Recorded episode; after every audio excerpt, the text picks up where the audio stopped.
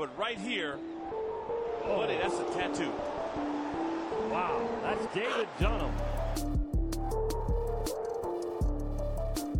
Fact or fiction? Eric Dungey had no chance. Flips it to Watkins again. This is the Nachos and Analysis College Football Show, presented by Pump Monkey Septic Services.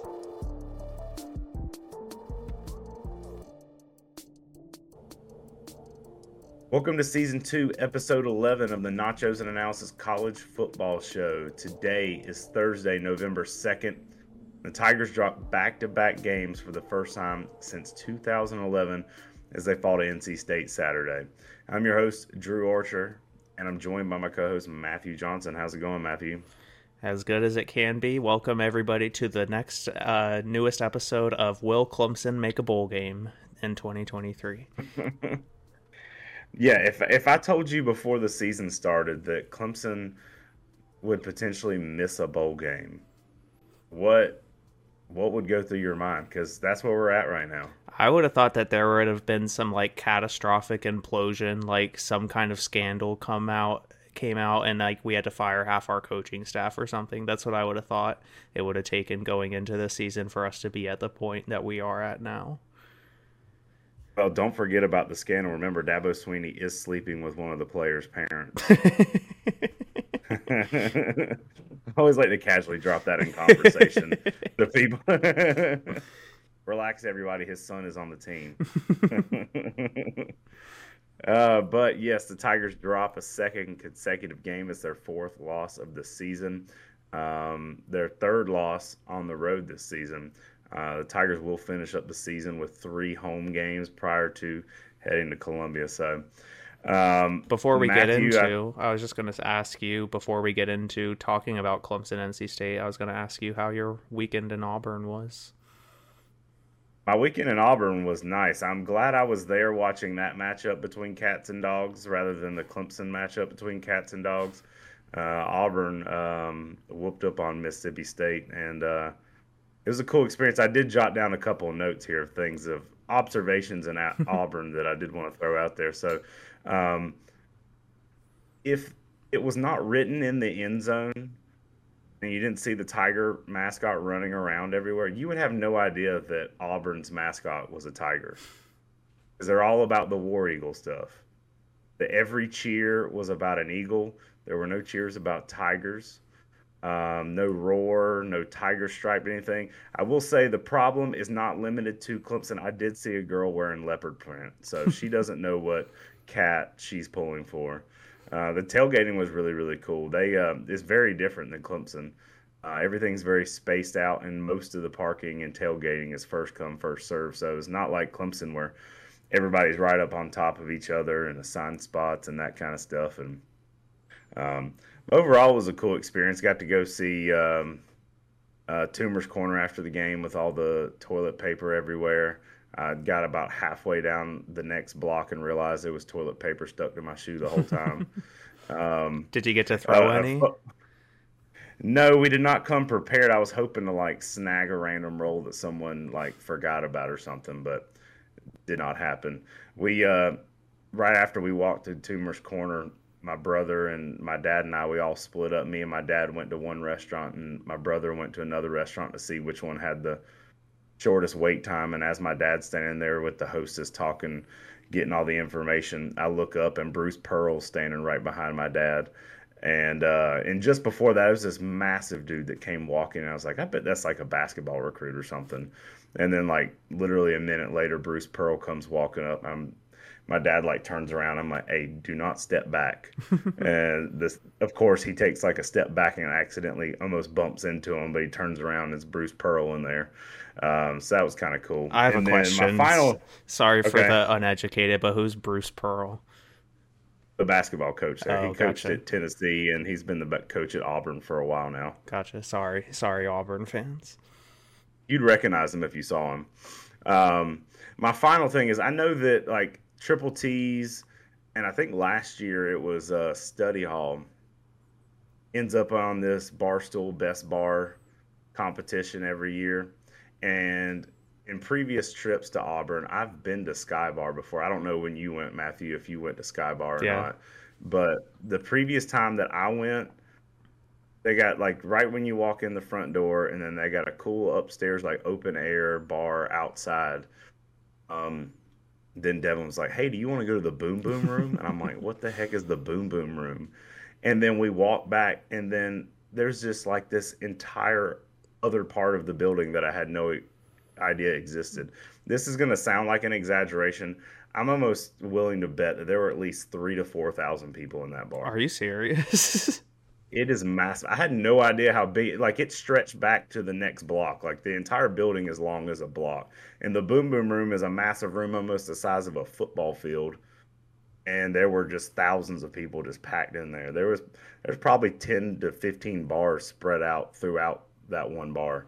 And I told Devin, I was like, well, no wonder Triple T's doesn't ever win this competition, competing against bars like the freaking Sky Bar in Auburn. But uh, overall, it was really cool. I uh, thankfully did not have to watch that Clemson game because the times uh, of the Auburn game overlap with the Clemson game. I was following along on my on my phone with the ESPN app, and uh, so a lot of our discussion today and uh, insights are going to have to come from you.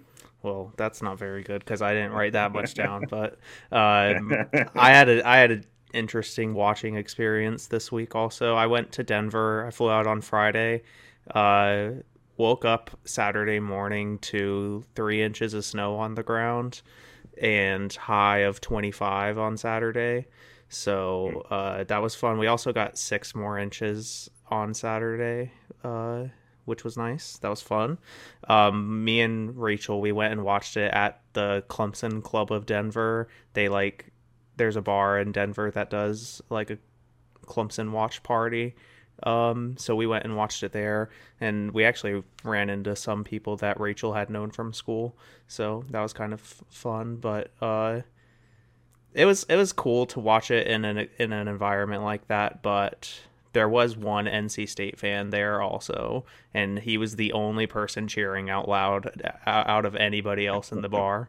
And I mean, I wanted to say something to him, but at the same time, Clemson didn't really have anything to cheer for, so I couldn't be like, you know, you're the only one cheering in this bar, right? Because if Clemson was doing okay, I'm sure we would have been cheering a little bit at least. Yeah, that reminded me there was an NC State fan sitting two rows in front of us at the Auburn game. He was wearing an Auburn shirt, but then an NC State hat. so uh, apparently, we were all lost this weekend at the wrong place. I'll put a video up on the Uh, screen, but I took a video. I think I sent it to you of uh, watching the game at the bar and then zooming in on the window outside, and it's snowing. It it snowed for six or seven hours straight in Denver on Saturday, so very interesting. It was So- nice to come back to the highs of 80s. Well, I had no idea of the weather situation out there till you sent that video, which ultimately uh, benefited me because I ended up taking the under in the Kansas City Denver game as a result of the weather, uh, which ended up cashing in. So I appreciate you sending me that video. Yeah, for sure. Uh, let's get into this game a little bit. Uh, Tigers fall by a score of 24 to 17. They tr- attempted to make a comeback, but it fell short. Uh, Clemson limited NC State to 202 yards offensively. Clemson has won its last 65 games when holding opponents to 202 yards or fewer. Uh, its last such loss came in 1988 to none other than NC State. Uh, they held them to 185 yards in that 10 to 3 loss. Uh, Clemson held a 21 to 9 edge in first downs, uh, but now has a, a record of 126 and 8 uh, when totaling more first downs than its opponent since 2011. and I'm Clemson pretty been- sure three of those eight losses are this year. Uh, I believe so. I believe you're correct. Um, Clemson has been undefeated under Dabo Swinney in games in which it held opponents to single digit first downs. Um, it was Clemson's first loss when holding an opponent to nine or fewer first downs since 2007, uh, nine against Virginia Tech in a 41 to 23 loss. This is a pretty crazy stat to me. I don't understand how a team can score 41 points. That means they have to score at least six times and only have nine first downs. That's pretty. We were giving up some Yeah. big plays apparently in that one.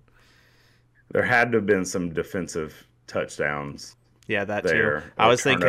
in the red zone. I was thinking like 40 yard touchdowns where you're not getting any first downs on a drive, but scoring Yeah. still. Uh, the Tigers held NC State to 138 passing yards and has now held four straight opponents to fewer than 200 passing yards for the first time since a 10 game streak in 2019. Uh, running back Phil Mafah rushed 16 times for 84 yards with two touchdowns. Will Shipley left the game in the second quarter after being knocked out in a helmet to helmet collision. Uh, he entered concussion protocol in his game time decision uh, for Notre Dame's game this week. Uh, quarterback Cade Klubnik completed 33 of 50 passes for 263 yards. Klubnik's 33 completions were a career high and tied the eighth most in school history. They were mo- most by a Clemson quarterback since the Sugar Bowl uh, to end the 2020 season. Trevor Lawrence had 33 completions there. Uh, tight end Jake Briningstool was involved again this week. He recorded a career high eight receptions for 93 yards. Briningstool combined for 13 receptions for 219 yards over Clemson's last two contests. Uh, receiver Adam Randall matched his career high with three receptions, gaining 23 yards. Troy Stellato gained 29 yards on a career high seven receptions. Tight end Sage Ennis recorded a career long 28 yard reception in the third quarter. Uh, on the defensive side of the ball, Wade Woodaz uh, added a single season career high with his third sack of the season in the second quarter. Linebacker Barrett Carter recorded his second sack of the season in the third quarter. Uh, the game concluded Clemson's streak of 161 games since losing consecutive games in a single season, a streak that dated back to 2011. The 161 game span was a Clemson record and has been the nation's nation's longest active streak. Uh, it also ended Clemson's chances of extending the 10 win season record, um, which sucks. That's one that I've always kind of held on to with pride the the 10 win streak there, and that has officially come to an end. Yeah, I, it's pretty disappointing that that one's already out out of the window in week nine. If you would have told me that that's how the season was going to go, I probably wouldn't have believed you. But um, one interesting point I wanted to point out about this game is, uh, in some of uh, Clemson's other losses, and even in reading out some of the stats that you were just reading, on paper, Clemson has dominated a lot of the losses that they've incurred this season. But Clemson, I don't feel like this one felt that way because Clemson never led in this game. We went down 7 0 and never had a lead the entire game. Uh, I don't know. I, I don't even know. I feel like this one felt. I feel like this one felt more like the Duke game because Clemson did lead in a lot of statistical categories in that first game against Duke, but that game never felt like it at all. Yeah, true. That's yeah, that's a good point. I felt like Clemson against Duke, like we were moving the ball better than Duke was, and we were we were just putting the ball in jeopardy and turning it over, and that's kind of the same thing here. There's one stat I'm gonna try to remember this off the top of my head. I saw it on the broadcast, but I couldn't get a screenshot of it today when I was rewatching. But uh, Clemson is second in the nation, at least at this point in the broadcast, second in the nation in red zone trips per game in the country. Um, but 109th in score red zone scoring in the country. So obvious the offense isn't broken. We're moving the ball. I mean, I wouldn't say we're moving the ball fine after this game because we didn't really, but overall, we're doing enough to win except for the turnovers. It's really frustrating.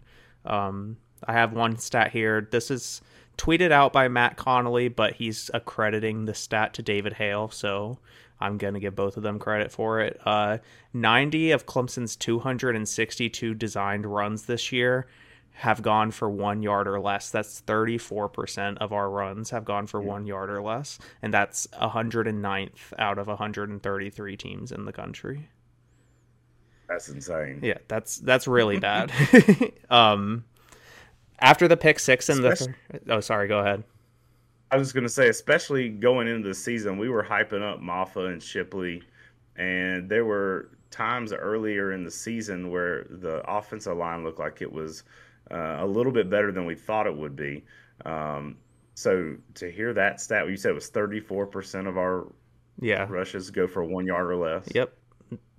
That's insane. It's really bad. And uh, kind of a side note, but kind of on that point that you made about the offensive line. I don't know if you saw this screen capture going around after the game, but I saw a lot of Clemson fans posting it of one play where NC State rushed one player and our enti- the screenshot is our entire offensive line standing looking at one defensive lineman who's playing like a spy type responsibility on this play and all five of our linemen are looking at this one guy and then coming around the backside about to hit Cade is a free rusher that nobody even saw and our offensive line is bad. I saw a bunch of people I think it might have been the sidelines or fourth quarter Clemson account was just like going through the staff directory after the game on Saturday, just posting people's like staff page and was like, this guy needs to go and did that for like a bunch of people. And I agree on the offensive line point. But uh,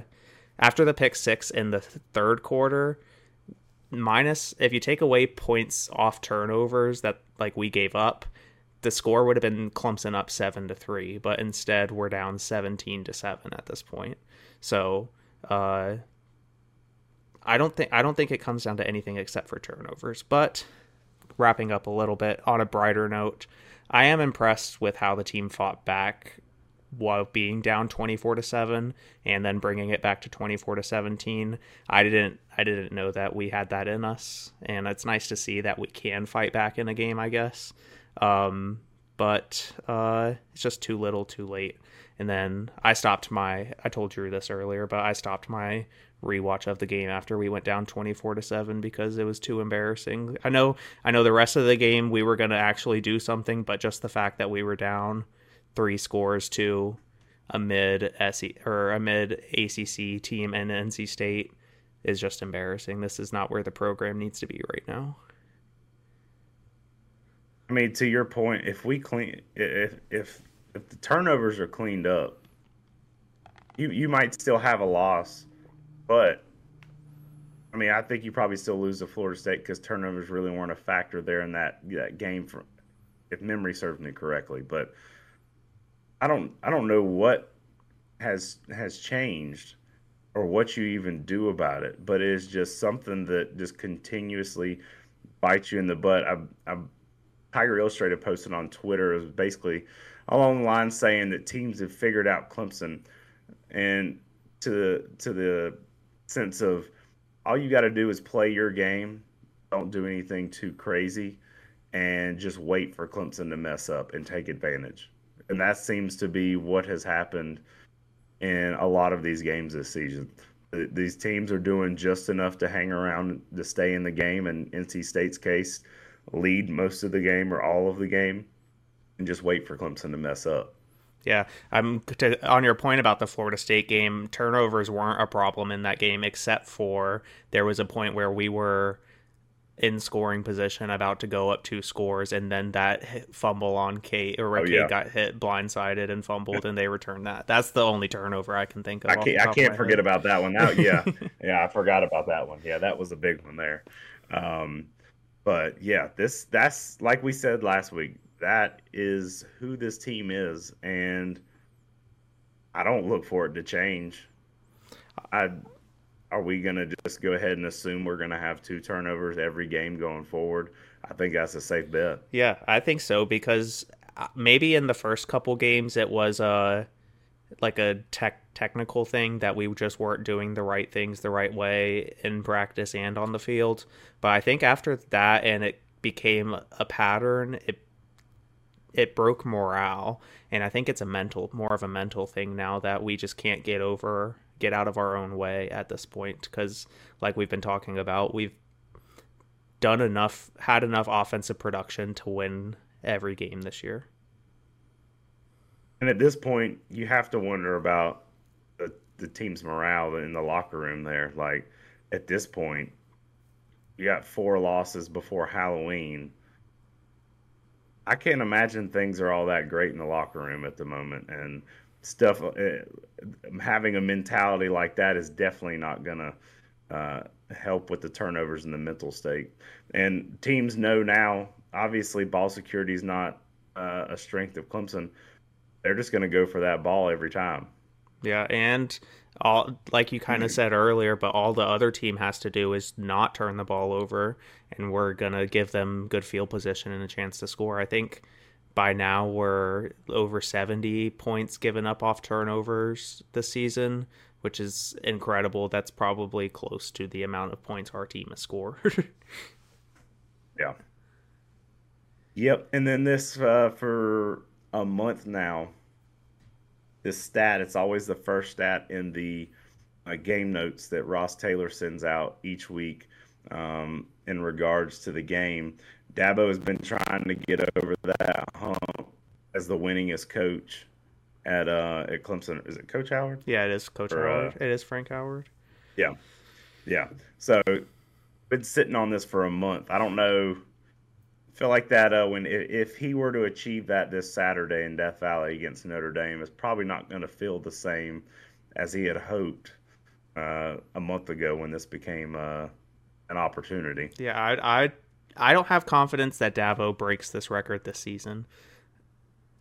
Like he only needs one more, and I think we have just as likely of a probability to go four and eight as we do to win one more game. Can you imagine a season where Clemson does not make a bowl? I don't remember the last time that happened. 2004 is the last time I can think of, but we were bowl eligible. We just had a self imposed bowl ban because of the fight against South Carolina that year. Um, That's right. Yeah. Maybe we didn't make a bowl before. I think we might have made a bowl since then. That's an interesting stat that we need to look up for next week's episode. Is yeah. Because, um, I mean, at this point in the season last year, you were still in the college football playoff conversation. And have you not lose the game to South Carolina last year, you would have been in the college football playoff. And to go from scenario to where we're currently at now, where you still have Notre Dame, North Carolina, a rivalry game with South Carolina, and a Georgia Tech team that keeps beating teams they're not supposed to um, it's kind of doom and gloom right now. Yeah, there's. I don't think there's any bright side to the rest of Clemson season. I think all four of these teams should be favored against Clemson on the remaining of the schedule. I know North Carolina's dropped their last two to lower level opponents, but those two teams that beat North Carolina are just as good or better than Clemson. So time will tell. So you ready to turn the page on this uh, god awful loss to NC State. Yeah, let's move on to week nine games. week nine games. There was some good games. Um, like the Clemson game, I didn't get a chance to watch a lot of them, just kind of following along on the phone. Uh, but Oklahoma gets upset by Kansas. Um, what Kansas has done the last couple years has actually been really fun to watch. I hate that it came against uh, Brent Venables and uh, Oklahoma there, but the the Sooners dropped their first game this season. Uh, they fall 38 to 33. Did you get a chance to keep an eye on this one? Yeah, this was maybe the only other game other than the Clemson game that I got to watch like a good amount of because it was playing or it was finishing around the same time Clemson was starting and kind of around that point. So I did get to catch the end of it. It was a really good game and heartbreaker for Venables, but I don't think it's anything to hold your head about because, like you said, this isn't the Kansas team that we've all known of the past decade. This is a this is a different team with a lot of talent on it, and not to mention that Brent Venables has already beat his win total from last season in his second year as head coach, uh, and they've only played they only won six games last year, and they've only it's week eight or after week eight, they've already beaten that total. So I don't think it's anything mm-hmm. to hang their heads about. Oklahoma's future is bright. Yeah, and I don't know what the deal is with uh, Oklahoma and Auburn, uh, but that was the only game that actually kept doing live cut-ins on the video board during like commercial breaks. They kept cutting back over to that game to show um, updates from it. So I don't know if hmm. there's some animosity there between Auburn and Oklahoma, um, but the the crowd got a kick out of that when they showed the final score. Um, Georgia Tech. I don't know if you saw this or not.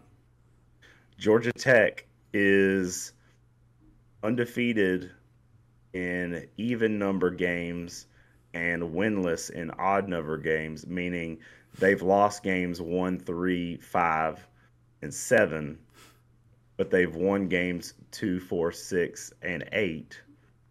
They have Clemson on their schedule uh, for game 10 and Georgia on their schedule for game 12. So um, they could knock off the Tigers and the Bulldogs. That would be pretty cool. I hope they keep that streak alive, honestly, because that'd be almost like a South Carolina story from last year where just you have a mid to low level season and then right at the end of the year you pull off two big upset. Not that the Clemson game this year would be an upset, but I think right now, like a lot of ACC teams are still excited to beat Clemson just because they haven't for so long. And even though we're obviously not very good right now, it still is the satisfaction of getting one over on the guys that were, you know, beating you down for the last decade. So.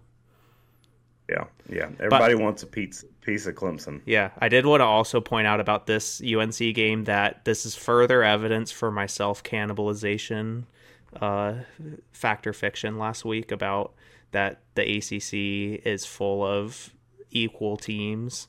Um, with North Carolina dropping two back to back, we thought they might be the second best team in the conference, and then they lost two to two of maybe the worst teams in the conference. So, uh, kind of interesting. I think uh, the ACC it's a toss up this year. I did see it might have been David Hale again. Um, had posted a tweet, and I think I actually bookmarked it on the Nachos account. And I'm gonna keep talking very slowly here and see if I can pull it up. Yes, I'd look for you, but I don't know where bookmarks are. It is David Hale who said, uh, "I'm not going to read the entire all the scenarios, but there is a possibility. Actually, it's over now, I think, since UNC lost to Georgia Tech. But before this past week, there was a possibility that there would be a five way tie at six and two for the second spot in the ACC championship game. But that was contingent on UNC beating Georgia Tech. So I don't think that's that's in the window now. But there might still be like a f- three or four way tie for 2nd mm-hmm. as of now. So yeah, the ACC has stepped it up, and it seems like any week, any team can beat anybody. Um, and that's evident by what Georgia Tech's done. That's evident by what Virginia did last week to UNC. Um, there's been a lot of good football. There's been a lot of bad football this season in the ACC. Um, headed out west, former Clemson Tiger DJU. Uh, Oregon State gets upset by Virginia, uh, 27 to 24. I was Arizona. able to kind of watch a little bit. What I say? Sorry, Virginia. Oh, Virginia, uh, Arizona. They did not play Virginia. Uh, got upset by Virginia. Or Virginia. Oregon State was upset by Arizona, uh, twenty-seven to twenty-four. Um, yes, the first loss of the season for Oregon State. I didn't. I didn't get to catch this one. I this me reading the show notes was the first time me seeing that Oregon State loss. So uh, that one sucks for DJ. That's in two of the best Clemson former products lost their first games this week. Brent Venables and DJ Uiagalelei. Okay, well this that reminded me of something else I wanted to say from watching the broadcast of the game. I completely forgot that Dacari Collins transferred to NC State. Uh, if you remember him, Drew, he played receiver for us for two seasons and uh, transferred away. He he caught a pass at NC State and had a really good special teams tackle during the game against Clemson. I forgot that too. I did not remember that. So he only had one one completion. He might, yeah, he might have had two, but at least up until the point when I was rewatching today, I he had one, and it was. But uh, there's one. I don't know. I guess you haven't watched the game, but there's one one punt that NC State had where Hamp Green for God knows why was our return man all all game, and he neglected to call for a fair catch on this one. But I don't understand why because Dacari Collins was flying down the field untouched right at him. Hamp Green didn't call a fair catch and just got drilled by Dacari Collins. So probably he was probably lucky that Dacari Collins is a wide receiver and not a linebacker because Hamp Green yeah. probably would have died. Yeah, that's uh, that's one of those things that perplexes me that we keep putting him back there. Yeah, um, him and but I don't want to hear the excuse that we don't have anybody better or more effective because I think I could be just as effective as Hamp Green on a D1 football field. and you got some size on him. I got I got a couple inches on him and probably like 60 pounds. All right. Before we move on to our Twitter poll, uh, we got to shout out our sponsor, Pump Monkey Septic Service. Uh, they're owned and operated by Clemson alumni Alan Powell, and their service Clemson in the upstate area. If you have a septic tank issue or need a quote, just have somebody come out and look at it. Give Alan Powell a call at 864 710 2211. They're on Facebook, they're on Instagram. Um, they're they're going to be the ones that are going to come out on a Saturday or a Sunday when bigger companies aren't willing to come out uh, to your property. So uh, remember, Pump Monkey 864 710 2211. When the dump's funky, call Pump Monkey.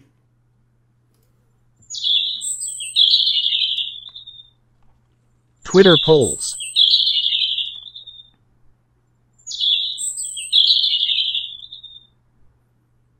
All right, our Twitter poll of the week. Again, if you don't follow us on Twitter at nachos underscore anal- analysis, give us. Okay. That's where we post this poll each week uh, for you to get your voice heard. Uh, this week's question, a little bit more humorous, because quite frankly, when I was sitting up last night doing these show notes for this week, I couldn't come up with something. Uh, so this is what we ended up with: things you would rather do than watch Clemson host Notre Dame this week, after having four losses already on the season before the month of November.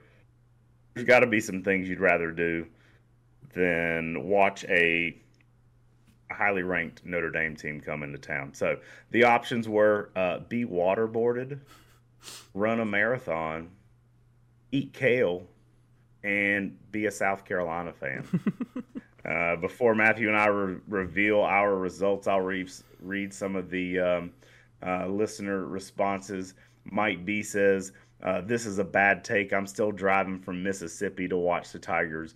Major changes need to happen to be successful, but always a fan of my university. Hey, Mike, I'm still going to be there. I'm still going to watch, but it might be a little painful at times. Uh, we got a uh, Matt gets in and says, I'm only guaranteed four more times to see the Tigers play, so I'm always excited to watch. Clemson Addict uh, says, never number four, which would be be a South Carolina fan. He said, I'd rather go 0 and 12 than that. uh, he Tiggins, I'll always get a kick out of anytime this account He Tiggins interacts with us. I just love that name. He just responded, "LOL, what?" And then Clemson Victory gets in and says, "Why does everyone think we're going to lose?" They had 13 points on Louisville and 13 points on Duke with under two minutes left. They had 14 points on Ohio State. They have struggled severely with any team that has had a solid defense. They also have to come to Death Valley. We're winning. So Clemson victory is confident. The Tigers will be leaving with a victory this weekend. Uh, Matthew, which of these options would you rather do than watch Clemson face Notre Dame Saturday?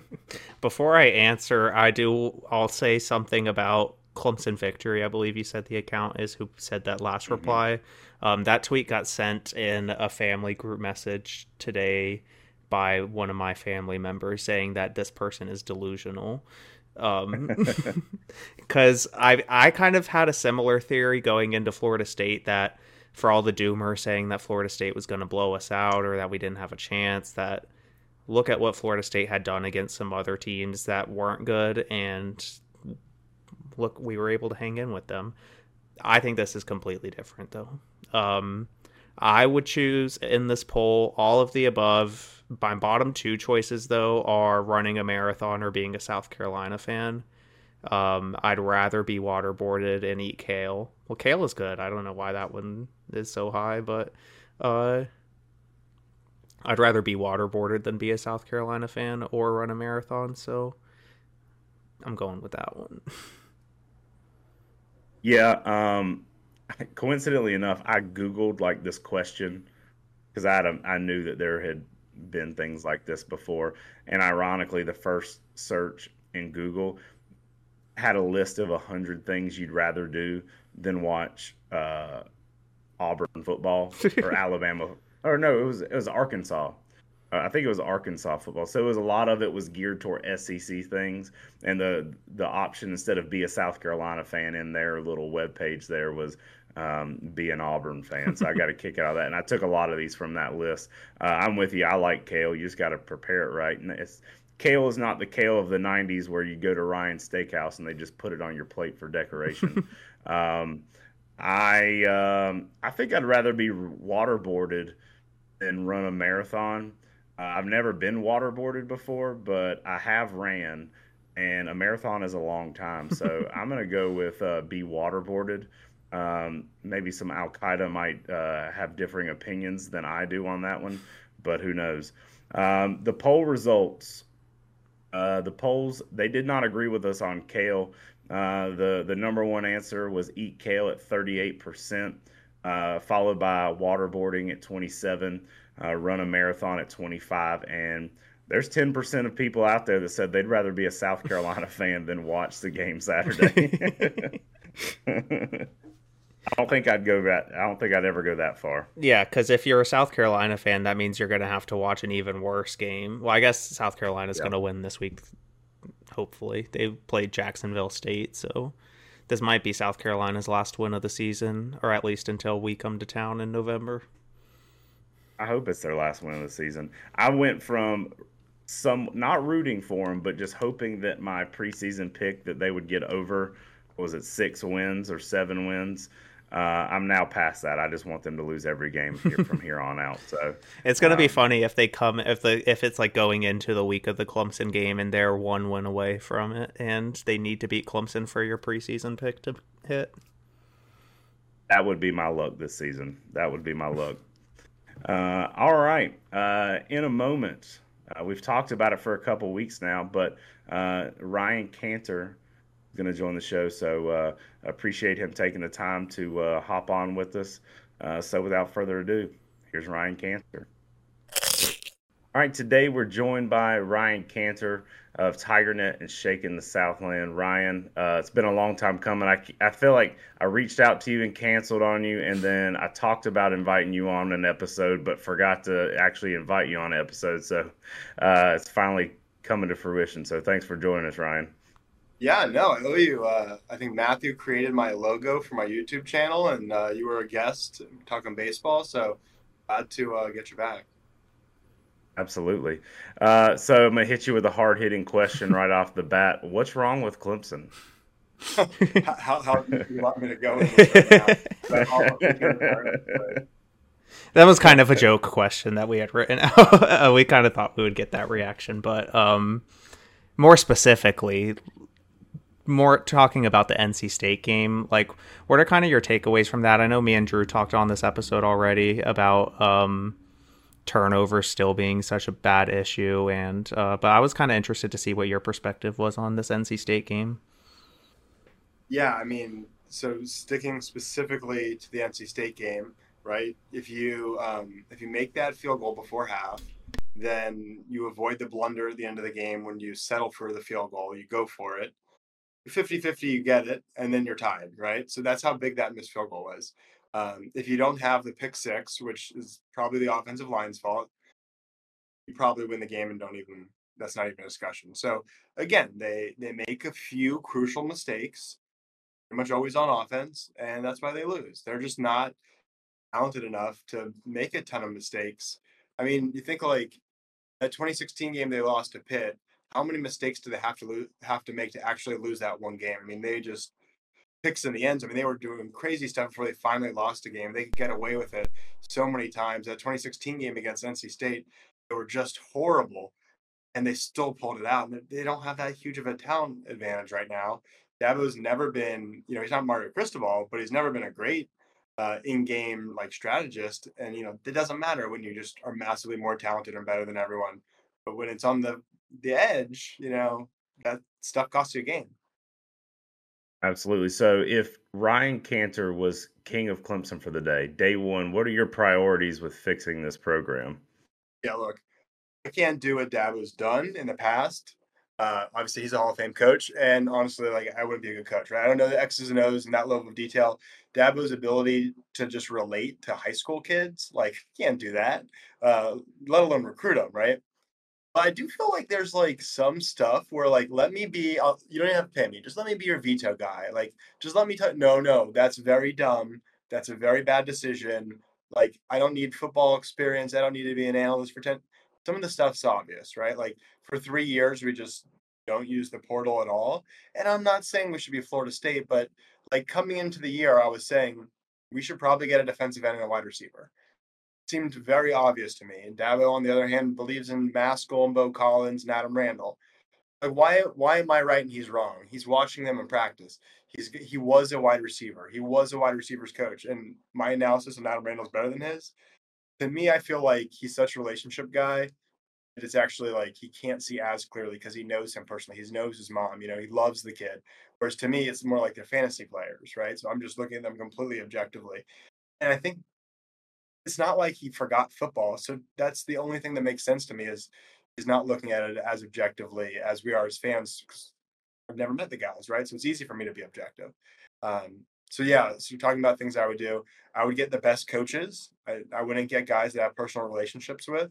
Um, partially because I think it's awkward. I, I, wouldn't want to hire my best pal to report to me because if he's bad, that's could be super awkward and ruin a friendship. Um, so I wouldn't do that. I would get the best coaches available. Imagine if Sam uh, Sam Pittman from Arkansas is available, uh, elite wide uh, offensive line coach. I mean, I would love to have him on on staff somehow.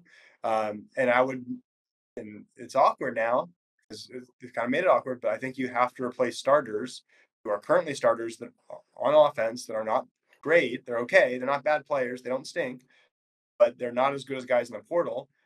Find guys who are better than them, especially if they're not seniors, right? And say, hey, you're going to have to sit for a year.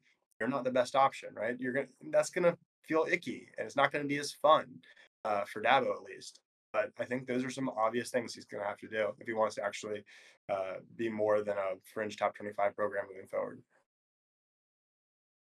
you, you bring up the the awkwardness of, of hiring former players and, and people you know well. I can't remember where exactly I saw it this past week, but someone brought up the point that don't hire someone that you can't fire. And Dabo surrounded himself with a lot of people that if you have to go and fire those guys, there's going to be a lot of awkward conversations. Um, it kind of leads into my next question. You brought up Sam Pittman. Uh, I think the two personalities of Dabo and, and Pittman on the same coaching staff would be quite interesting. But um, what staff changes do you see actually coming to fruition this offseason? I mean, who knows, right? Like, I mean, I could totally speculate, and I will for fun with you, but. Uh, I think there's a lot of guys who are on one year, like this is their last year of their contract. So he wouldn't have to fire him per se, right? He can just give him a different contract for a different role. I think that's probably feasible. I mean, the offensive line guys are regressing. Their PFF grades are going down a lot of the time.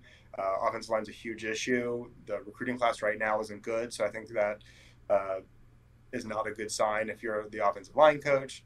Um, wide receiver, they do have great wide receivers coming in, right? So that's a check in Tyler Grisham's box.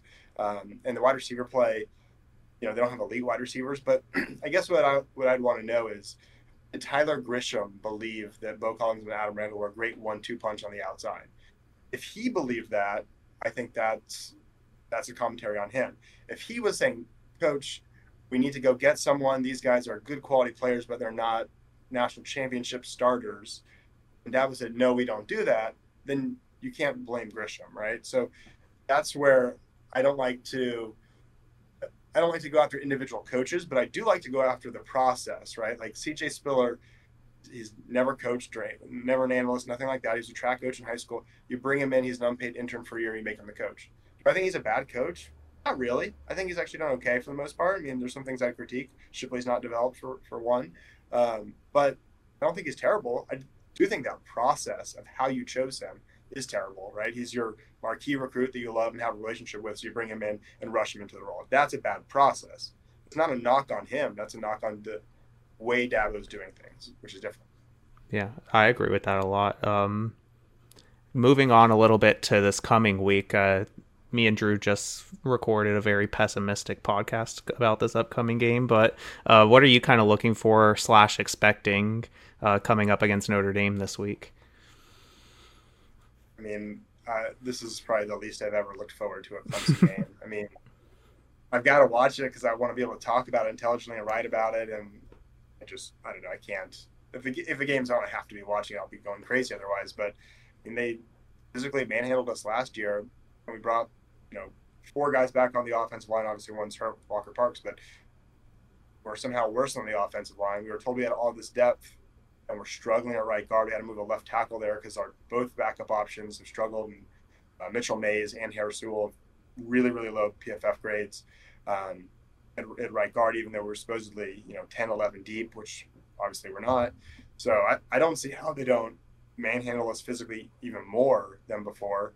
Um, we're at home, so that's that's better. Um, yeah, I mean, I'm going to go into it expecting to lose by two touchdowns or more, and uh, just kind of reset my expectations. And if we do better than that, then you know, at least I'm not miserable. You know, coming in, I picked us for the year. I said we'd go 11 and one. Maybe my one loss, or not maybe, but my one loss that I picked was actually at NC State because uh, I kind of thought it was a trap game in between Miami and Notre Dame. So we'd win both those. So I got that one right, but you know I've been disappointed, you know, three other times where I was expecting something very different. So now I'm changing my expectations. Yeah, I think that's I think that's about where both me and Drew are at right now. Is I'm just kind of going to this game as a fan and looking to have fun at the game and not worry like and that's not dependent on the outcome of the game. I just I know going to Clemson I've been going my whole life and I have a great time going to Clemson football games no matter what happens cuz I grew up in the Tommy Bowden era. So I've been through right. it. So uh, I think that's well, Tommy Bowden never had a year worse than 4 and 4 in the ACC. So we're might be worse than any year. Yeah, we're creeping up on that. So yeah. Uh, Ryan, you were you've been very outspoken on the transfer portal and Clemson's kind of lack of utilizing it. Uh, obviously, there's some holes in the roster.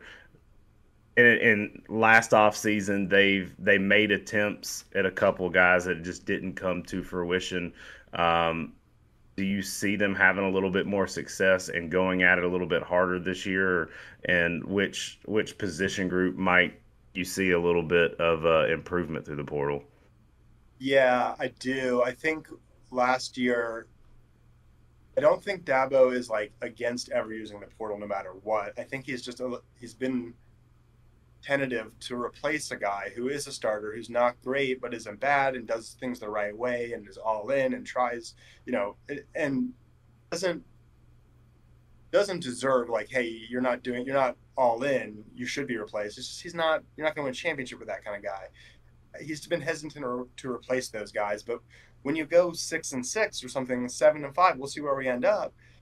Um, I think it's a lot easier to do that, right? So uh, I also think that last year uh, he, and it's not totally his fault. So let's give him a little grace. The COVID year is really weird. He didn't know. Uh, I think no one expected both Rook and Tyler Davis to come back, right? Um, and Jalyn Phillips and Sheridan Jones both came back. Uh, obviously, different spots in secondary, but I think he just didn't manage the roster and didn't see all that. Um, so he kind of, uh, I don't mean this disrespectfully, but wasted a scholarship on Paul Tyson. And then I've heard like I, I was really hoping they'd go after um, his name was DuBose, uh, receiver from Charlotte, or, or Ali Jennings, receiver from Old Dominion. There was a lot of options. Obviously, Jamari Thrash at Louisville was killing it, and he was at Georgia State, so I think we can recruit at Louisville's level, right? Um, but he didn't see that he had room. Obviously, those spots open up, but he's very conservative about um, kicking guys off scholarship who are former walk-ons. So he played a little too aggressive in giving out scholarships to freshmen, to not save space, and then too conservative with his expectations of attrition. This year, the recruiting class is small. There's room. I think I think you'll see people transfer out after a six and six tumultuous year, where it's probably not a lot of fun to be a Clemson football player right now. So I think there'll be plenty of room. Um, I expect him to take a defensive end. If not, Cade Denhoff is your starter next year. Um, so I, I, think if he doesn't take a defensive end, then he's not giving us his best at that point. You know, best is the standard, and that means giving your best, not going 15 and 0, right? But I think if he's not trying to get a defensive end, that's not his best. I think maybe Trotter maybe comes back, but if not, I think you got to get a linebacker, um, maybe a safety, depending on who leaves. Um, Mickens, I, I, feel like Mickens and Venables could both be back, and then you still have Sherrod Covil and Khalil Barnes. So that maybe is about we're okay. On offense, I'd love to see him go out and get a wide receiver. Otherwise, you're just putting a lot of pressure on uh, Wesco to be a, you know, day one starter. And I think that's unnecessarily risky. And then the biggest question is you're going to bring back a ton of guys in the offensive line. Uh, Putnam's gone, but you could bring back four others. Are you willing to replace one of them who's, let's just say, doesn't have a good PFF grade this year with a guy who's older than him and traditionally better than him, you know, over the course of their career? Are you willing to say, you were a starter last year, but you were okay. You, you, you don't stink. You're not a bad kid. You're not failing to be all in, but this kid's better than you, so we're going to bring him in. I don't know if he'll go that far, but I would be stunned if he brought zero guys in, especially at defensive end. Yeah, I'm I'm really looking for an offensive line uh, upgrade, and I know me and Drew don't pay that much attention to recruiting, so we have we're not sure about exactly what the offensive line incoming class is looking like. But uh, I like one point that you made is that a lot of fans probably overlook is that it's easy to make these roster management decisions without that personal aspect that you get from recruiting these kids in high school and you know kind of Dabo's main goal is to make them into Clemson men and stuff like that. So I think he does lose his focus on the output on the field a lot, um, and focuses more on that off the field type stuff and keeping those personal relationships growing. You're, you're definitely right, and it's funny because it's it, it cuts both ways. When when that was still true, but we were winning national championships, I remember I wrote an article. I forgot the exact title, but something along the lines of like it means more. I definitely didn't use the SEC phrase, but something like it means more when you win the right way or something like that. And it was about that. Like we're doing everything the right way. We're not cutting players. We're growing them as men. Talked about how like one of the players got baptized after doing something wrong, and he genuinely does care about them as people. And he would say that the winning national championships isn't the main goal. And that's that rang like so beautiful and was like, take my money if day. This is great. But now I was just listening to him pretty recently on the Family Values podcast with with David Pollack, and he said, you know, winning's not the number one goal. And now when you're six and six and you say that, and they weren't that bad at the time, but like now it sounds really bad. So it's, I'm admitting my own hypocrisy there, right? Like winning and characters number one, it's amazing. Even if you're not winning championships, but when you're bad and you're not acknowledging that that is still what you're paid for, then it, to me it sounds bad. Yeah, true. Yep, it's all about perspective. Uh, fans are willing to put up with or enjoy things like that when you are winning, but when you're saying things like that in the midst of a, a four and four season, it uh, comes across a little differently. Especially the best uh, is the standard quote. Uh, when you're four and four, it doesn't sound very good to have that plastered on the wall everywhere. Yeah, well, the most true quote was "the fun is in the winning." Like, yeah, not a lot of fun right now, right? I wonder if he'd say that again. We actually talked about that. Uh, one of our factor fictions this week was uh, is Clemson football is not fun anymore, and I kind of brought up that point is that if the fun is in the winning, then you're right, but then I also brought up the fact of growing up in a Tommy Bowden era and having a great time during that. So it's it just depends on your perspective of where you're looking at it from. Yeah. Well, Ryan, uh, I really appreciate you taking some time and joining us. Uh, always great following along with you on Twitter and YouTube, and uh, you put out great content. So I appreciate it. To all our listeners, check them out on Twitter TigerNet Shakin the Southland. Uh, Ryan, we got to do this again. Maybe uh, maybe baseball season. Yeah, definitely check me out on YouTube. Just search my name, Ryan Kantor. Uh, thanks for having me, guys. Yeah, for sure. Absolutely. All right. Thanks to Ryan for joining the show. If you do not already, give him a follow on Twitter at Ryan underscore Kantor, writer for TigerNet and Shakin the Southland. Uh, does a lot of good uh, videos as well. YouTube. So uh, uh, thanks again, and it's always a pleasure chatting with Ryan. Uh, Matthew, before we hit that transition, I did want to uh, point out something. We just got an email from Ross Taylor. The ACC has announced its conference schedule uh, through 2030 wow. just now. But we know all of our conference games, which usually we did in the previous setup when we had divisions, but now with no divisions, it's kind of uh, up in the air each year. So next year, tell me what you think about this. At home, we get uh, Louisville, NC State, Virginia, and Stanford. Um, away, hit Wake Forest, Virginia Tech, and Florida State. It's not horrible. It could be worse, but I would I am hoping that the ACC is going to have to restructure a lot of these schedules after us and Florida State hit the road. Yeah, and what we've pro- uh, produced this season and put out there on the football field is not a, in my opinion, helped our case. But uh, so yeah, Stanford coming to Clemson next season. Um, in 2025, SMU will come to town, and then the Tigers will travel to California in 2026 to take on Cal. Interesting. That's another uh, game that why another reason why I think I want to leave the ACC even more now, but for a different reason than I did at the beginning of the season, and I want to get away from SMU because there if trends keep happening how they're happening now, we're going to get destroyed by them every year. I'd be interested to see what their conference schedule looks like starting next season, how and how much travel, especially Cal and Stanford, are going to have to do. I don't even want to think about what their budgets are going to have to go up to. Yeah.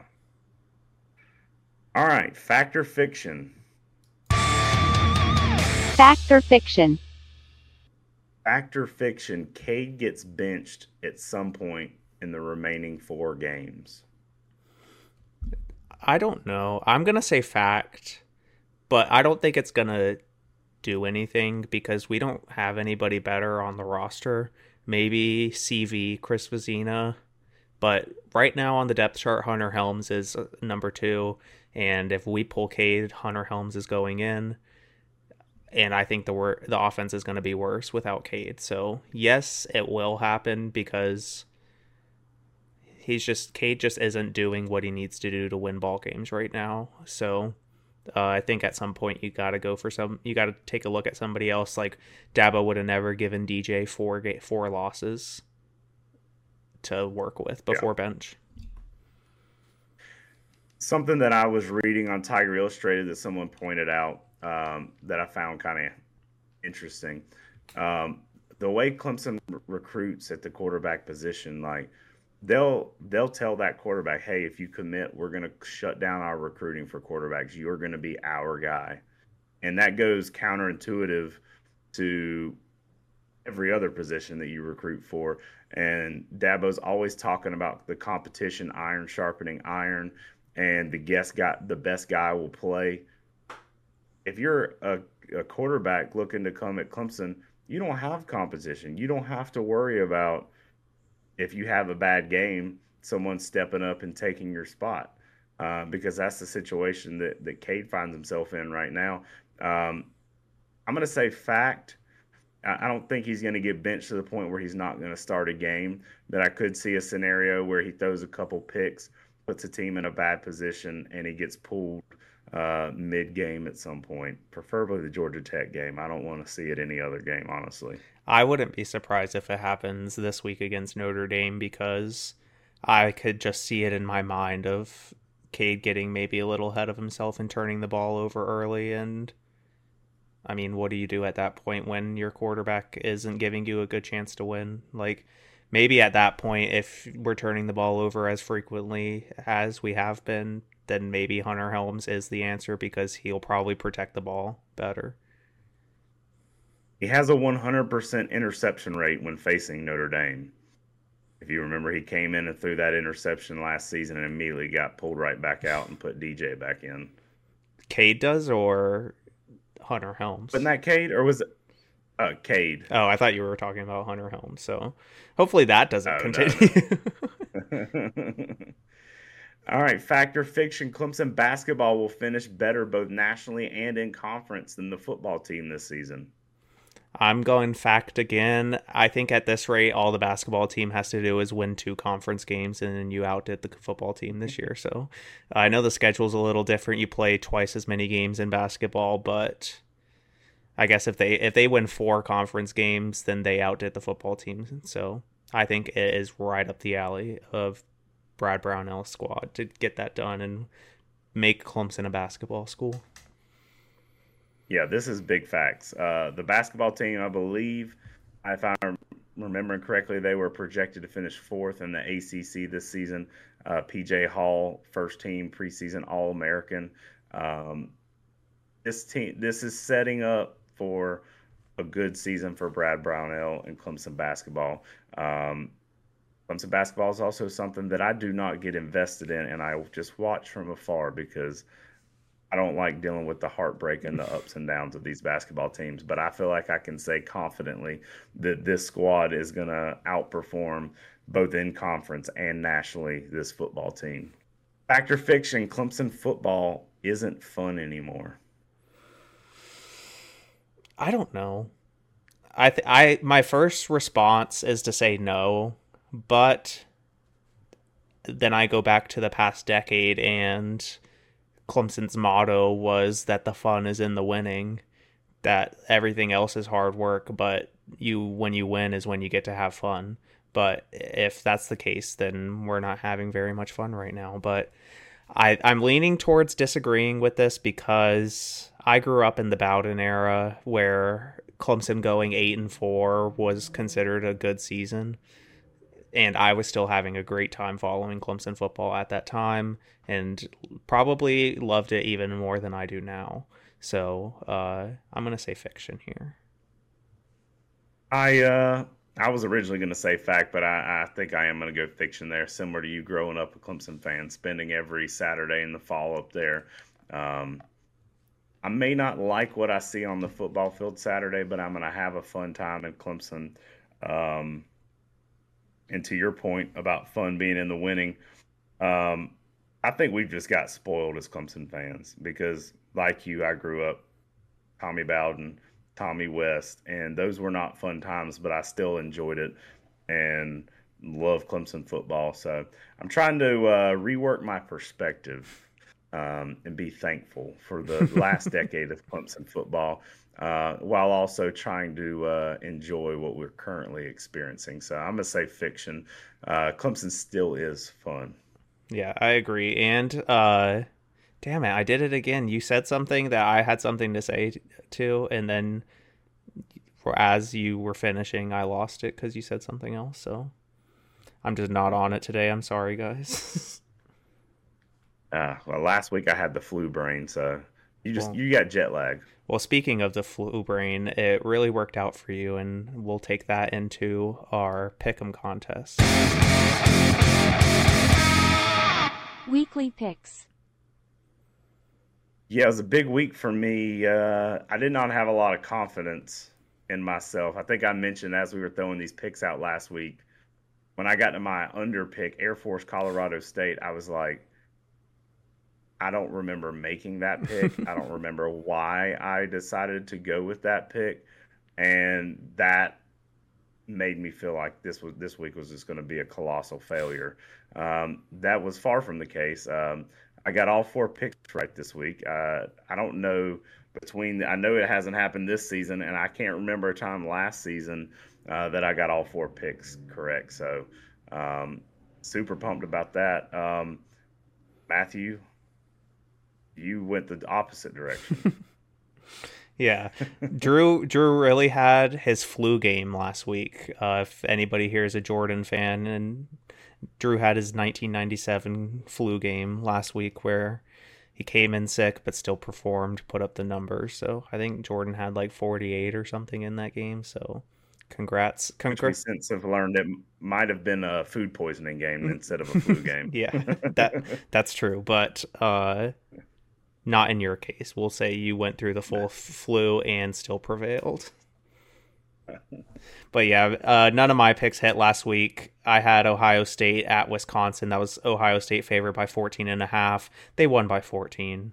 Not mad about it. That was brutal. Uh, yeah. Um, my underdog pick missed wildly. Georgia Te- or Georgia State was only an under a one and a half point underdog to Georgia Southern, and they got their ass beat. I think it was like a 30 point loss, which I could have seen it coming. I was just having hope for the sake of that rivalry that there could it wouldn't be so one sided.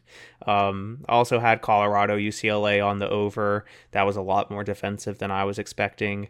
And the Oklahoma Kansas game went over while I picked the under, and uh, that over hit pretty early in the fourth quarter too. So wasn't even that close. So just trying to get back on track this week.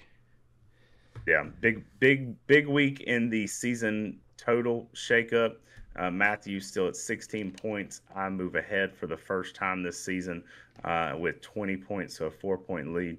Um, my favorite pick, Duke versus Louisville. I knew that was going to be contingent on uh, if Riley Leonard played. Um, Louisville absolutely smoked them 23 to nothing. Um, I, I, had a, a, strange feeling about this Clemson NC State game. State was only a 10 point underdog. Uh, that was easy money right there. Uh, Tennessee, Kentucky. we were actually at Sky Bar watching the end of this game when that over hit. I was telling my dad, I was like, every time I pick Tennessee in an over game, uh, it always hits. And then the the game that I was really concerned about or confused why I picked it. I didn't remember picking any. The Air Force Colorado State game under hit there. So um, big weekend, and not to rub it in even more, Matthew, but um, this was the best gambling weekend I have ever had. I went seven and zero. Oh, these four picks, and I went three and zero oh in the NFL yesterday. So um, should have went and bought a lottery ticket. Yeah, congrats on that. Congrats on winning some money. Um, I wish it wouldn't have happened against me, and also in the same week that I go zero oh and four. it's a huge yeah. point swing, probably the biggest point swing in our pick'em contest history. Oh yeah, yeah. So, uh, twenty points on my end, sixteen on Matthews, and I was thinking about it. I never ended up hearing back from the folks we were trying to work out the punishment with. I got to reach back out to them. Uh, otherwise, we got to come up with a punishment. So yeah, I was thinking um, about that. More updates that to come. I was thinking about that hard since I today since I'm looking very unlikely to win after last week. um, I was thinking about that about the Ween challenge or national championship prediction tattoo. Oh God. But hopefully we turn that around this week. Let's just go ahead and move into picks for week. Is this week 10 coming up? Yeah, week, week 10. 10. All right. So for my favorite, I am going Texas A&M or they're not favored, but Texas A&M plays at Ole Miss. Ole Miss is favored by 3. Uh, I think they're going to take care of business at home there. Texas A&M, I don't have a lot of faith in as a team. So uh, I'm going with Notre Dame uh, minus two and a half points on the road at Death Valley. Um, I understand some of the comments that we've seen. Uh, Notre Dame's offense has not been prolific, um, but with the team, with the athletes that they have, and the mistakes that Clemson makes, uh, specifically with turnovers, um, I don't look for it to be this close. Yeah, Notre Dame's offense isn't prolific, but neither is NC State's, and they were up twenty-four to seven on us. uh, so um, moving to underdog, I am going staying in the ACC this week, the self cannibalization league that will probably not hit for me. I'm going Georgia Tech. They're plus two at Virginia. I thought that was an interesting line. Virginia's not looking very good this year. They have that one good win against North Carolina, but other than that, they've looked very poor all season. So I don't really expect the momentum to continue after that. I, they might have uh, some hangover time after that uh, that big win. Like that pick. Uh, I'm going with the service academies, uh, Army and Air Force. Uh, Air Force is an 18 and a half point underdog to Army. Army is a is a much better squad. Uh, but in a rivalry game like this, I look for Air Force to maybe keep it a little closer than people expect. I hope so because for my over, I'm going with Army at Air Force. Uh, that's plus or minus 32 and a half, which is maybe the lowest over under we've ever picked on this show. And I know it's going to hit the under. I just know it is because I picked it, but I just have like I can't see 32 and a half and not pick the over on it. But I know Vegas is Yeah. just out there baiting me to do so. And it's not the lowest uh, point total this week. I believe it was uh, is it Minnesota, Iowa Yeah. that I sent in our group message earlier this week at 29 points. Um, that, this is absolutely brutal. Uh, for my over, I'm going Ohio State Rutgers. Uh, point total in that game only 43. I would have expected that to be higher. That's a good find there. Um, and lastly, for my under, I'm returning to the ACC. I'm going uh, FSU traveling to Pitt this week. That's plus or minus 51 right now. And uh, I don't know. I could see it sticking with the under, but I'm just going to put some faith in the Florida State offense getting it going. Uh, for my under, I'm going to the SEC. Uh, the Missouri Tigers at Georgia. Uh, the under is 56 points. Uh, I think this might be a little bit tighter defensive game uh, than many expect.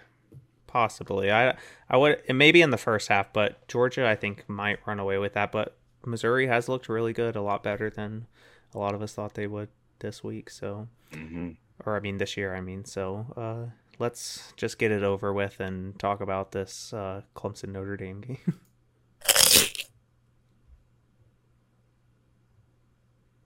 All right, Notre Dame comes to town Saturday. Uh, the Tigers lead the overall series four to three. Uh, the record at Clemson is one and one. Uh, the win came in obviously 2015 in the big hurricane game. The loss came all the way back in 1977. Uh, the last meeting was last season on November 11th, so just one day on the calendar. Actually, a, a year and a day separates the last two times these teams have met. Notre Dame won 35 to 14 there in South Bend, uh, with Notre Dame having a one-game win streak on the Tigers. Clemson's attempting to improve to 14 and 3 at home against AP top 25 teams since uh, 2011. The Tigers are attempting to record at least one win against the AP top 20 team in Death Valley for the ninth consecutive year. Clemson's last season without a win against a top 20 squad came in 2014, and that's games played at Death Valley. I just Uh, want to the butt in Tigers here. attempting- Sorry, I just want to Yeah. butt in here and say I think it's about time we stop using these since 2011 stats because it's going to make us look a lot better than we are currently. And it made sense when we were doing yeah. it when we were still on the up and at the top of the college football landscape. But as of now, like when we say like, oh, we have the most quarterback sacks since 2012, like it doesn't mean that much anymore because we had half of the uh, NFL on our roster back then, and I don't know, I couldn't name one guy that's gonna play significant time in the NFL on our team right now. And on that note of NFL lineman, Grady Jarrett out for the season with a torn ACL, I saw earlier today.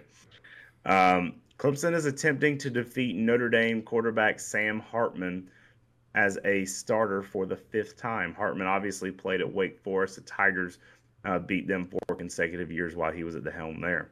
Uh, Clemson is entering the game having rushed for a touchdown in 50 consecutive home games. That is the nation's longest active streak. Now we're gonna do uh, we're gonna attempt to do a trivia question this week. I royally screwed that one up last week, Matthew. So um, if you'll indulge me, I got a trivia question yeah, for you. Yeah, let's do it. Who was the last team to hold Clemson without a rushing touchdown at Death Valley? So 50 the last stat that you read was that 50 consecutive home games, which is going to go hmm. back to 2015 possibly.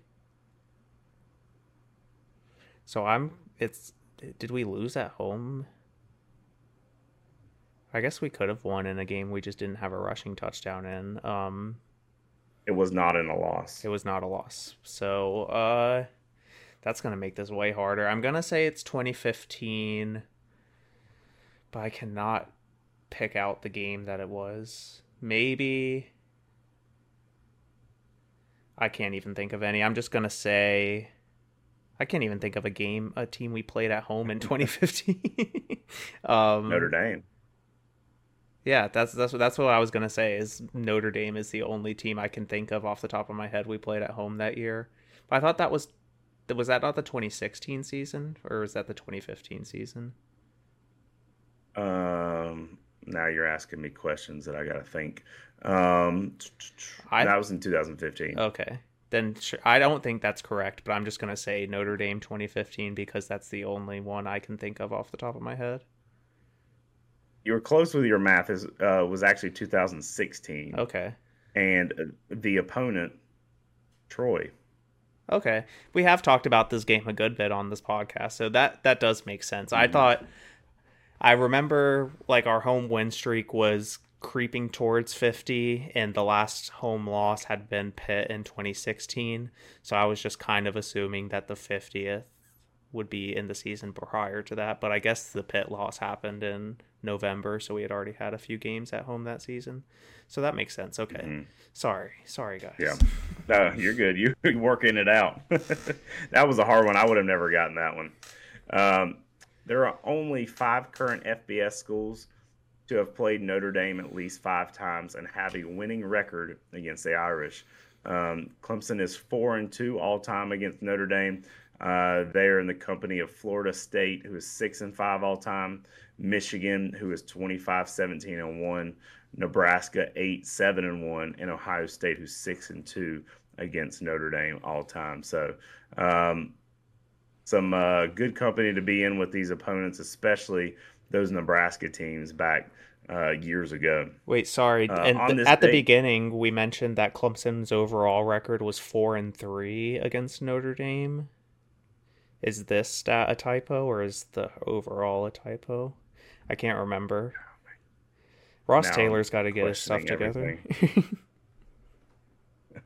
Let me do a quick little uh, Winsipedia. Well, actually, that's where I got the information from originally. I think the four and three. just a minute ago. I think the four and three is right, but I'm gonna in this intermission take a bathroom break. All right, Matthew's taking a bathroom break. I'm fact checking myself. Uh, they are four and three. Now I'm trying to find that stat. It's the one that on the show notes is the second to last point. Well, I'm trying to find it in the actual notes he sent out. Oh, gotcha. Because I copied and pasted it, so he might have an error there. The one time that I did find an error that it he had, it actually wasn't an error. I was stupid and misread it and actually emailed him, so I looked like an idiot. so I'm gonna leave it. The uh, reason, let's but the reason why I wanted to even challenge this point was just the fact that we might not be in this company anymore of being with Florida State, Michigan, and Nebraska and Ohio State as the teams who have beat played Notre Dame five or more times and have a winning record against them because spoiler alert for the next few minutes of this podcast, but I think we're losing. Yeah, well, I did confirm also in this fact it, he does have it listed as Clemson is four and two against Notre Dame all time, which contradict the very top of the page where Clemson leads the series at four and three. Well, I, th- I think the four and three is correct. I remember that happening after we Yeah. lost to them. So Well, we're not going to throw any shade at Ross Taylor. He does a good job. We just happened to find a minor mistake there. Um, all right. Thoughts on this matchup, Matthew? Actually, before that, on this date, the game will be played on November 4th. Clemson is 10 and 5 all time in games played on this date. So, uh, history's in our favor, at least here, and the all time record against the Irish. yeah, um, I think the goal for this game, at least personally, is just to get drunk and have fun. I'm not, I'm not going to this game with any expectation of winning, nor do I even think that we're gonna be competitive in this game. Uh, In my book, we have almost a zero percent chance to win, and uh, almost to the point that I'm considering making taking my sports betting virginity by putting money on Notre Dame. Be- I've never bet on a sports game like actually other than like our friendly competition and like fantasy football and stuff like that. I've never like put my own money on a sporting event, so uh I might might I thought you did one time last year. maybe. I don't remember though. I might have talked about it, Do you remember what game Maybe it not. was? I don't remember. I just remember sending you the information for the sports book that I use, and I thought you might have because I know your Oh yeah, did. I remember. Yeah, I do remember that. I, di- I didn't end up going through with it, but that did happen because it was getting to a similar point at last year as it was this year, where we just knew that Vegas was favoring us way too much in games, and it's free money taking the under against on Clemson games right now. So do it before Vegas gets their mind right. Um, The line opened at three, and some books three and a half is now down to two and a half. So uh, the line is moving in favor of Clemson, believe it or not. I even saw somewhere posts like the Circa sports book in Vegas had Clemson as just a one point underdog to Notre Dame at one point today. Somebody sent me that the other yesterday, and I saw that, but I was like, I've never heard of. It might not have been that book, but there was a book that I'd never heard of that had it like one or one and a half. and Well, if it was is, if it is Circa, that that there's one. They have a casino in downtown on in Vegas, and I think it's a newer one downtown because it's like way nicer and new newer modeled, like remodeled than any other casino on in on the not the strip, but like downtown Fremont Street in Vegas. I don't know if you've ever spent much time in. never been. You've never been to Vegas at all. Nope. Oh well, then that doesn't make any sense to you because uh, Vegas has like two very popular areas. Like the Strip is where like Little C, not Little Caesars, Caesar's Palace, pizza, pizza. Caesar's Palace, and the Bellagio, and like all those big casino hotels are on the Strip. But then like a couple miles away, there's downtown, which is kind of like the historic casino district of uh Vegas. That it's Fremont Street, and there's a bunch of casinos on there. But Circa, side note, has a really nice casino out there. They have like a sports room where it's just like a hundred feet wide of sports screens, and you can just like walk up there and place your sports bets and go sit in like a theater style seating room and watch sports all day, like any hour of the night. It's really cool. So, uh, I think Circa is legit. Harrah's Harrah's Casino in uh, North Carolina has a new uh, sports book uh, with a similar type setup up there that I want to try to maybe at some point this football season, maybe after college is over, and go to an NFL Sunday up there and, and do that. Yeah, Sit that would be fun. And, and watch there. Um, but uh, one thing that I, don't it, at this point it's just speculation and rumor. I don't know if you saw your the text that your dad sent of a screenshot of a tweet that some Cade Klubnik has been seen with a boot around campus this evening. I did see that, but I wasn't sure where this is coming from. I mean, I'd never have seen Cade on campus before, so I could, can't confirm or deny, but it's pretty interesting if so. This guy- and go ahead. This guy basically said he saw Cade in a restaurant, or his or his friend saw Cade in a restaurant with a boot on. So Hmm. a friend of a friend of someone who we don't know on Twitter. Sounds very reliable. so yeah. You heard it here first on a podcast recorded on Monday that won't release till Thursday, and by then you probably know the answer. Um, you got a score prediction or any other final thoughts on this game? Yeah, I had one more thing, and we've kind of talked about it earlier about morale of this team, and I can't think of a time in my lifetime where morale for a Clemson team has to be lower than it is right now. And if we can't get fired up or even like to a point where we could be competitive in this game, then there's not even a point of fielding a team for the other three games this year.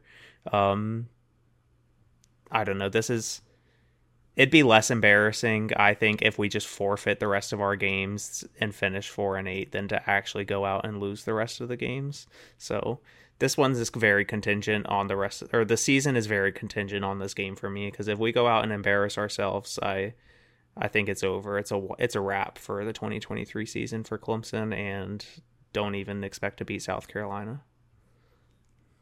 Well, it, it had been so long since Clemson has lost back to back games in a single season. You're staring in the face three losses at the moment. Uh, if you don't show up and perform against Notre Dame, when was the last time Clemson's lost three games in a row? Yeah, that I don't have an answer to that. I don't. I'm- don't either. It it might have been Been 2010, time. but I don't even know if it happened in 2010. Yeah. So, but yeah, score prediction wise for this game, I'm going blowout, 28 to 3 Notre Dame. Clemson doesn't even find the end zone. 28 to 3. Um, I saw someone pose the question when the lines were released for this game. They're like, "Does Vegas apparently does not get the CW channel out there uh, based on the way that this line is?" Um, this line has me confused, which, and I, I do understand Notre Dame has not been a juggernaut offensively this season with the production that we've seen out of Clemson's defense this year. I could definitely see it being a close game. Um, you do have to factor in the fact that Clemson's offense is going to give up the ball, and Notre Dame gonna, is going to get some points off turnovers. Uh, I still think that Notre Dame wins this game. I do think that it'll be close, or at least I'm just trying to stick close to what Vegas is putting out there. So I have Notre Dame winning 24 to three, or excuse me, 24 to 20. Uh, and the Tigers head into the Georgia Tech matchup with a potential of four in a row uh, in the loss column and that's we're going to be entering a game with a losing record for the first time well other than week 2 but for the first time since 2013 in week 2 when we entered with a loss but I mean this far into the season when was the last time Clemson went into a game with a losing record? Has to be 2006 or 7 or before. I will say 2021 they did start the season uh, with a loss to Georgia. Oh yeah, um, I forgot about that year. But but yeah, no. Uh, this late in the season, yes, it's been a long time since Clemson's had a losing record. Um, uncharted territory for a lot of those one and a half percent fans that Dabo uh, referenced. Again, I pose the question: How many losses, Dabo, do we have to have before you're content with the amount of bandwagon fans that we lose? because uh, right now two in a row doesn't feel good and three in a row doesn't sound any better. So um, I don't know. You you hope that the team will get up for a game like this. Um, you know the fans will be. I think the I think the fans will be in this game early. Um, and as long as you give them something to cheer about, they're going to remain in this game and be on your side to help as best as the 12th man can. But um, I don't know. There's been some games this year, myself included, where a lot of people leave at halftime because uh, they don't like what they're seeing out there on the field. So uh, I think the fans will be behind this team, uh, but with a short leash. Yeah, I, I agree with that for sure. And on a side note, before we wrap up, I did just want to point out that I almost got the score right last week. I was two points off of the Clemson score prediction. I predicted 22 to 17 NC State, and it was 24 to 17 NC State. So maybe we should start doing uh, one point in the pick'em contest if you get the score right for the your Clemson yeah, score prediction. Yeah, if you get it exactly right, yeah, I think that's worth two or three points. Okay, I don't think any of either of us has ever done it.